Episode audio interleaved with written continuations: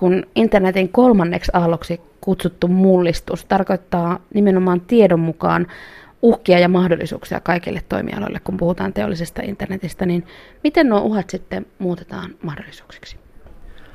Tämä on vähän sellainen kenttä nytten uhkien ja mahdollisuuksien näkökulmasta mun mielestä, että tässä kannattaisi liikkua aika nopeasti itse kunkin, tai sitten siellä saattaa tapahtua tämmöisiä heräämisiä siihen, että joku muu ajoikin jo ohi.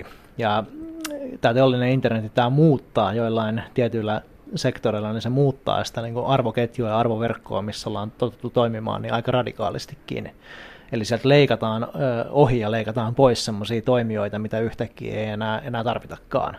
Ja tämä tietysti liittyy yleisesti siihen, miten maailma, maailma ylipäätään muuttuu, mutta niin kuin se pahin skenaario tai pahin uhkakuva on tämmöinen tilanne, missä joku organisaatio tai firma niin eräänä päivänä niin kuin herää siihen todellisuuteen, että heitä ei enää tarvitakaan, että oho, meistä tuli tarpeettomia.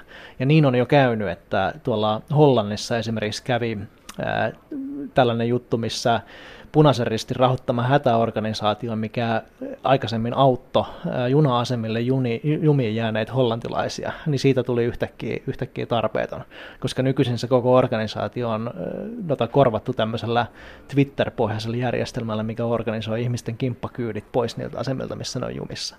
Ja maailma on nähnyt jo useita esimerkkejä siitä, että yhtäkkiä herätään siihen, että meistä tuli tarpeeton, ja se tässä on se uhkakuva. Ja toisaalta mahdollisuus on, on sitten se, että jos alkaa hyödyntämään näitä juttuja nyt, alkaa tekemään kokeita, alkaa tekemään uusia aloitteita ja alkaa rohkeasti itse oppimaan, niin on mahdollista päästä niin kuin parempaan asemaan, missä on ennen ollut, ja on mahdollista päästä kilpailijoiden edelle.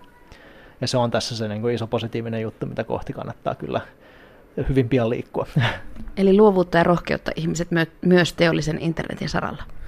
Rohkeutta ja, ja sitten sitä, sitä, että ei pelätä sitä alkuun ryhtymistä nyt heti. Et ei tietysti tarvitse aloittaa välttämättä kauhean isoilla asioilla, mutta oppiminen olisi kauhean tärkeää. Että aloitetaan edes jollakin, jotta se oppiminen voi alkaa ja myöhemmin voi sitten seurata niin isompia asioita siitä.